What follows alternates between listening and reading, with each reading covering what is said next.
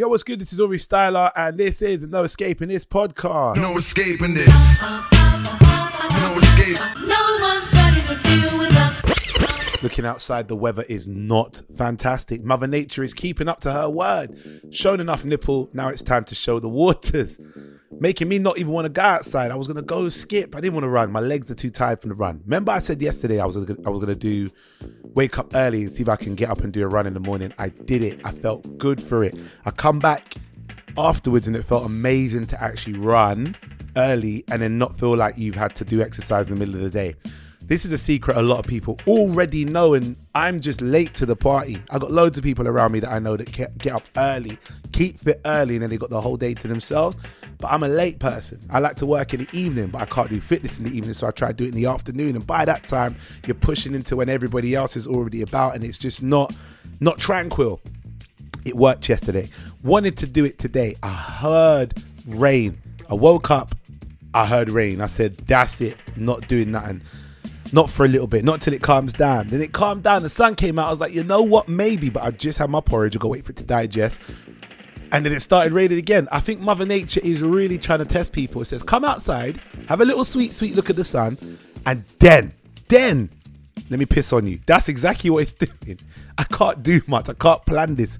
Go back to the sun. I swear I'll stay isolated, but just let me go back to the sun so I can do my bits in the garden, in the park, wherever I need to go, running around Harrow if I need. Please, Mother Nature. I know I said come out and pee on people, but stop raining on me, innit?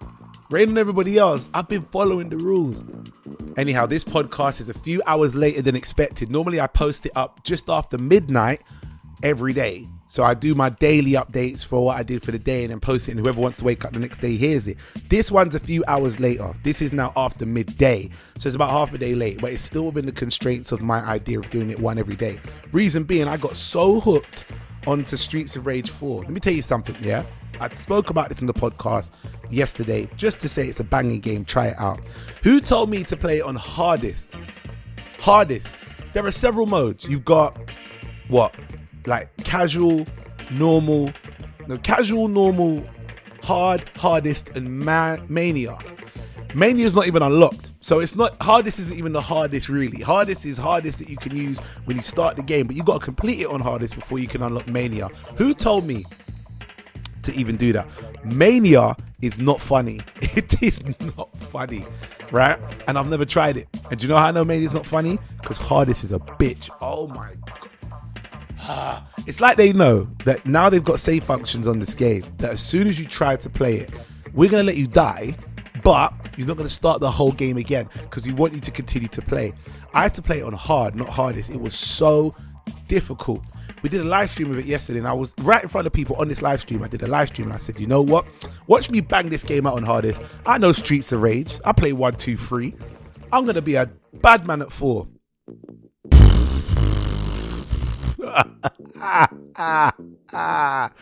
Who told me, bruv? The second I put it on hardest, I got halfway through the first level, died, and everyone's watching me live, you know. So I have to hold face and say, "Yo, it must be that I don't know the buttons." So I set the buttons up the way that I want to set them. I said, "Alright, I'm gonna do it again, but this time I know what the game's saying."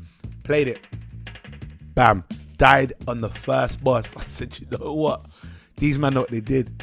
They got me addicted to this game because I'm not allowed. I'm not one of them guys that will lose." On hardest. I'm sorry. If it's on hardest, I got to clock it on hardest. Now I know the vibes. Now I know the flex. I'm going to start playing it again and again and again. They know this. They know the replay value of this game is so sick. It's such a good game. If you ain't got Streets of Rage 4, go and get it. Shouts to Lizardcube for giving me my copy on the Xbox. Um, also, I got a, I bought a copy because the game's so good. I want to play it on the go. I bought a copy for Nintendo Switch, so I could play it on the go and I could play the Xbox one. Obviously, the game saves are different, but I'm more than likely going to play the Switch one because Switch is my favorite console. Speaking of which, I got a delivery yesterday as well that upset me. I ordered a sign from Dope Neon Sign. Shout out to them, but they got the order wrong. When I ordered the sign, it's like a podium and it's got three games consoles on this podium. You've got um, the one I ordered had Nintendo Switch first, Xbox second, and in third place, obviously for me, PlayStation. Somebody went and messed up the order. I feel like one of my brethren who don't like my opinion of what console goes where went and messed up my order because the podium came and in third place was Nintendo Switch, in second place was Xbox, and in first place was PlayStation 4. Are you dumb? I had to send that back. I said, give me my order. It took four weeks to come. Give me the correct order. I took a picture, I showed it to them. I'm sure the guy on the other side was laughing, knowing how frustrated I was. I said, big man, I can't be in these streets representing PlayStation like this. It's not my favorite. But he said he's going to send me out another one free of charge. So thank you, Dope Neons.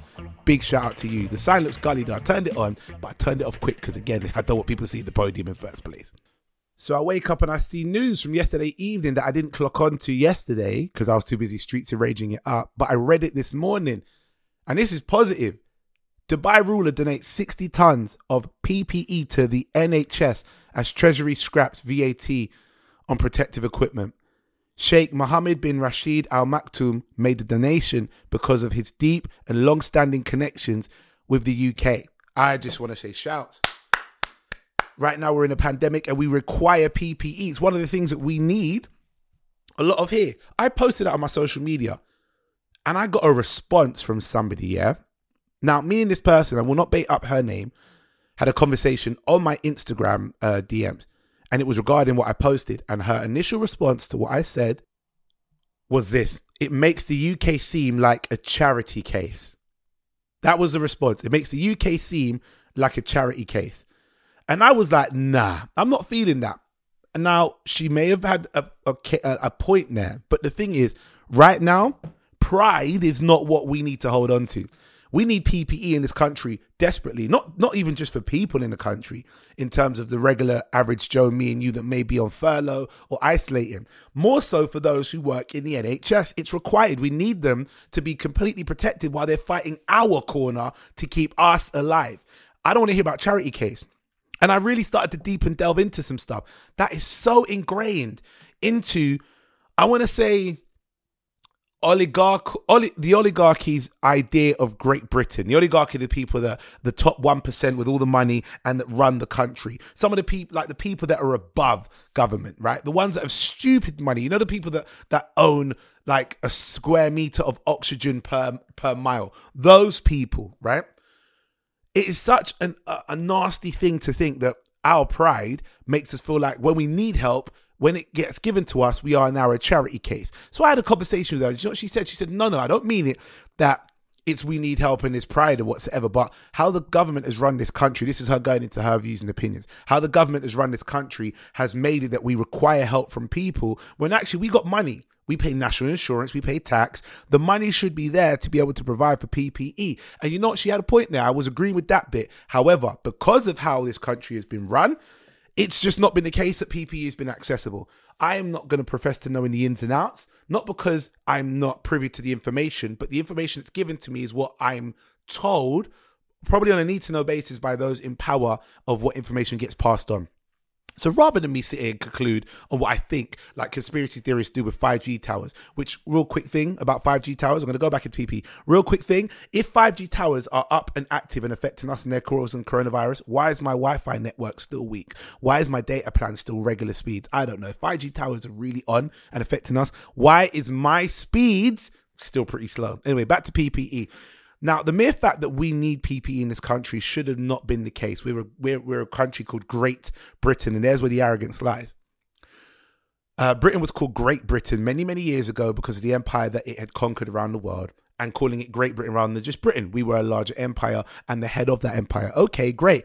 But that mentality has been pushed down not just to not generationally but systematically to people in power it's almost like we believe as british people that we are up there. Top dogs pig like we're the ones in the world who people need to respect. We're a very small island but we are very very powerful. Yes i get that. But on the other side what i don't like is that arrogance has been passed down so much so systematically that how we act upon the world how we look upon the world as being beneath us. Now, when we need help, it's almost a pride thing that we shouldn't ask for it, but we set that up ourselves. We're the same country that was saying, get people out of the country. We don't want them here. Get them out. Brexit, Brexit. We want to close our borders, get all the illegal immigrants out. And half the people you were going to ready, being ready to kick out are the ones that are keeping the NHS up, keeping the NHS moving, keeping the backbone of what is saving our people right now going. So we're, we're that country. I'm not saying it's just the oligarchy as well. It's down to some individuals. Individually, we are not actually that bad. But when I say some individuals, I mean like the 10% that thought Brexit was literally kicking out everyone who doesn't look like me because they're not British.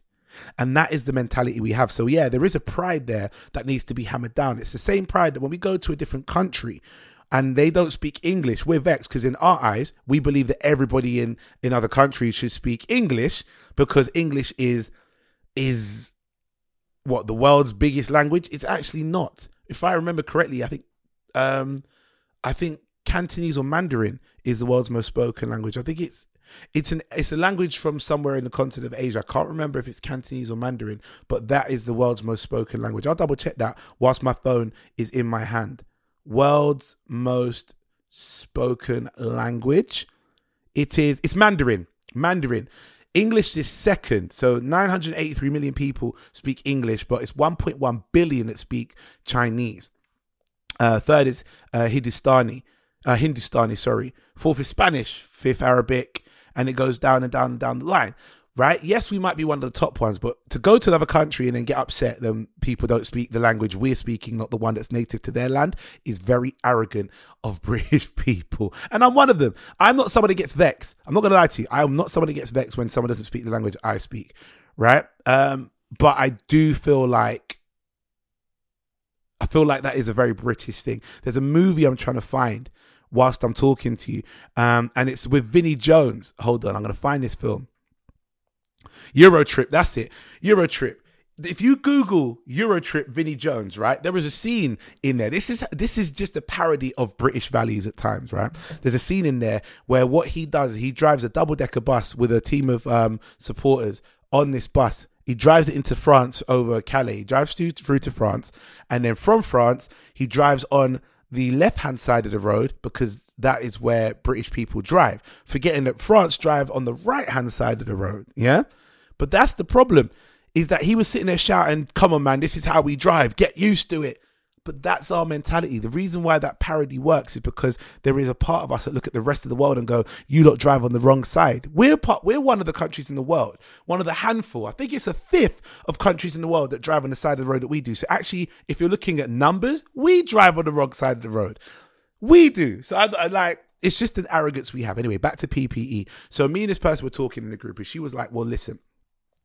the government should have had this in place. And I'm like, but the government's failed. So now Dubai has sat there and said, not just Dubai, um, the uh, chief leader in Dubai, right? The sheikh in Dubai, he said, boom, we're going to give you lots of PPE. Hold that. Be nice because you are one of the countries we do the most business with, right? You, America, there's some others as well. Hold this, yeah? Because it, forget that it's health and safety for people and saving lives. It also helps us that your economy continues to thrive. So here's some PPE, 60 tons worth. I don't know if you lot worn a face mask or had gloves on, but yo, 60 tons worth of that is to help us a lot. Because them gloves are light. To make up 60 tons of gloves is a lot of weight. So, in that same sense, if they've given that to us and we're sitting there going, oh, well, we shouldn't because it's a charity case, the pride in that is just disgraceful. And she was saying, the person I spoke to in the WhatsApp and uh, DMs, she was saying, we should be embarrassed. And you know what? 100%. We should be. We are a country whose economy prides itself on being considered as one of the great economies of the world. And you know what? If that's true, why couldn't we afford PPE for the most necessary cause and need, which is for the people that work in NHS? Why is it that we couldn't provide when it was necessary for the people that are saving our lives? We have the money. I'm sure we do. I'm sure we do. There's no way you could tell me. No way you can tell me you can run a media corporation, corporation as big as something like um, the Beeb or as big as um, some of these uh, ones that that B, B Sky B, which has also got a base here, and some of these big, massive companies that have millions upon millions, billions, and to save lives, you couldn't go here's some money. I don't know. All I'm saying is, as a country, even down to our individuals who believe in in a lack of understanding that values are not bordered. They're borderless. Values can come from all over the place. Charity comes this way. And we believe we're a charity case because we're, we don't accept what we need because we don't want to look like we're not the great ones. That's, that's embarrassment. We needed the PPE. So when someone tells me it's an embarrassment, when I'm seeing tweets and people saying, "Oh, why are you giving us stuff? You, we don't want anything from you." What are you? Uh, don't you know the state of what we're in? We're in a pandemic. We need PPE, and I just think it should be a big thank you to those who want to give it to us. So big shouts to the people of the UAE uh, to the government of the UAE, to the Sheikh, who said, Here is some, hold that and just get yourself together. And anyone who sits there, think, sits here thinking, Britain for Britain. okay, well, we didn't provide for ourselves. Not down to the individuals, but down to the oligarchy and governments that were supposed to get together and make sure if we're that great, we remain that great without help. And it didn't happen. I'm not saying we shouldn't have taken help. I'm saying we should take all the help we need, and we should also understand that it's going to take a village to raise a community or child. And if this and if England is a child, even if it's down to an individual that's sick, it's going to take the world of people to help that one sick person. The same way we should be helping others. It shouldn't be so locked off. Borders closed, all of that stuff. Don't listen to Toothless Harry, who was out there going, "I just want England back because you know for the great for the great British people." Because they're taking our jobs. Now, excuse me, when I go get my money off the dole, don't listen to my man. Listen to yourself. Listen to your heart. What does it tell you? If we need help, get it. And if we can give help, give it. That is how a society, that is how a world of people should work. Drop the pride. Great Britain is great because we should understand we are made up of so many great people in it, not just British, but from all over the world. And if you don't believe me, look at who's keeping your NHS alive. It's not just one person. Yo, so I've got a couple olders that are telling me, yo, Aurie, can you, hey, why didn't you jump on TikTok and put some videos up on there? Listen, let me tell you lot something, right? I'm not doing it, and it's not because I'm against TikTok. I don't want to just. There's too much social media platforms to manage right now. And I had a conversation with a good friend of mine, Lee. Shout out to Lee from Good Nights in Birmingham, right? Good Nights Out, rather. And we had a conversation about platforms, about marketing yourself, getting yourself out there and being heard. And you know what? There is no exacting science to this. However, there are some pointers that people can take on board depending on who you are and what it is that you want to do. Now, I've seen DJs go on Instagram Live. I think that's good. I think that's great. But some of them are doing the whole just put the phone up, prop it, and play. You know what? That's great. For this pandemic, it's good that you're getting content out there. But DJs going on Instagram Live and not really thinking, what about sound quality? Because all it takes is for one man to do it right for you to then get forgotten. So get ahead of the game. Get an iRig. Now, an iRig is something you can record what you're playing straight out of your desk, your mixer desk, and it'll go straight into your phone, like a microphone would do if you connected it to your phone. So an iRig is great. You can get the sound from your mixer to the phone. Bam, play. It's that simple. It's, there's other mechanics to it, but it's like that. It means the sound quality will sound better. If that person got their phone connected to their Bluetooth speakers, they're going to hear not the ambient sound of your mic recording your mixing desk, but it's going to be a direct line in from the phone, and it's only going to have the reduction of what it is between the airwaves connected between your phone and the phone that's playing the music. It's great to do that. Try and get ahead of the game. Little things like that will get you ahead. Now, there's anyway, platforms are talking, not talking about just DJs, right? So I do live streams. And one thing I learned not too long ago when it came to live streams, when I did I did some research. It's always good to keep yourself updated and keep yourself on point with um, some ways of bettering your uh, your output content wise, whether it be physical or digital. Now, one of the things I clocked with myself is if I was to follow the, the crowd and get gassed on the crowd, I would forget that I have a following in other places that I don't utilize as much. I got friends that use Twitter and they talk about Twitter all the time and they put up stuff and it's great to use Twitter. And I got a decent following Twitter for myself as somebody doesn't use it as much. It's in the 6Ks. But I got friends who got in the 20Ks. I'm like, how do you do that? And I realized because they dedicate their time to Twitter. In this group that I'm in, I put up a video and I said, yo, you lot, check this out. Tell me what you think of this video, right? Instantly, and it was a Facebook video of something I did. Instantly, a couple guys in the group were like, yo, how'd you get them numbers? And my Facebook page is on like 95k followers. And it totally, I totally forgot that because I kept following, this is a while ago, because I kept following the crowd of where's a good place to go for hype, I forgot that you have people that are still dedicated on different platforms. To have 95k on Facebook is not an easy feat. It took a while, built it up. It came from like 2014 was when the big boom happened. The same time that I had the Sniper Pose video with uh, BBC talking about garage music and stuff. If you've seen it, you know I'm talking about. If you don't, maybe check that out. Just type in Aurie Styla Garage, you'll see. Very popular video that went around, and I, I give creditation to that for helping me get to where I got to. Now, because that happened, like I started to utilize Facebook a bit more and also my Instagram pushed up, but not as much as Facebook. But then I realized the kind of content that I want to put out is not quick bits, not just like that. I rather content that sits there. So if you see it or some new stuff, you can go back to old stuff. Insta's good for that to a degree, apart from um, when it comes to lives. And I see so many people putting up lives, which are great, but after 24 hours, they're gone. They're gone.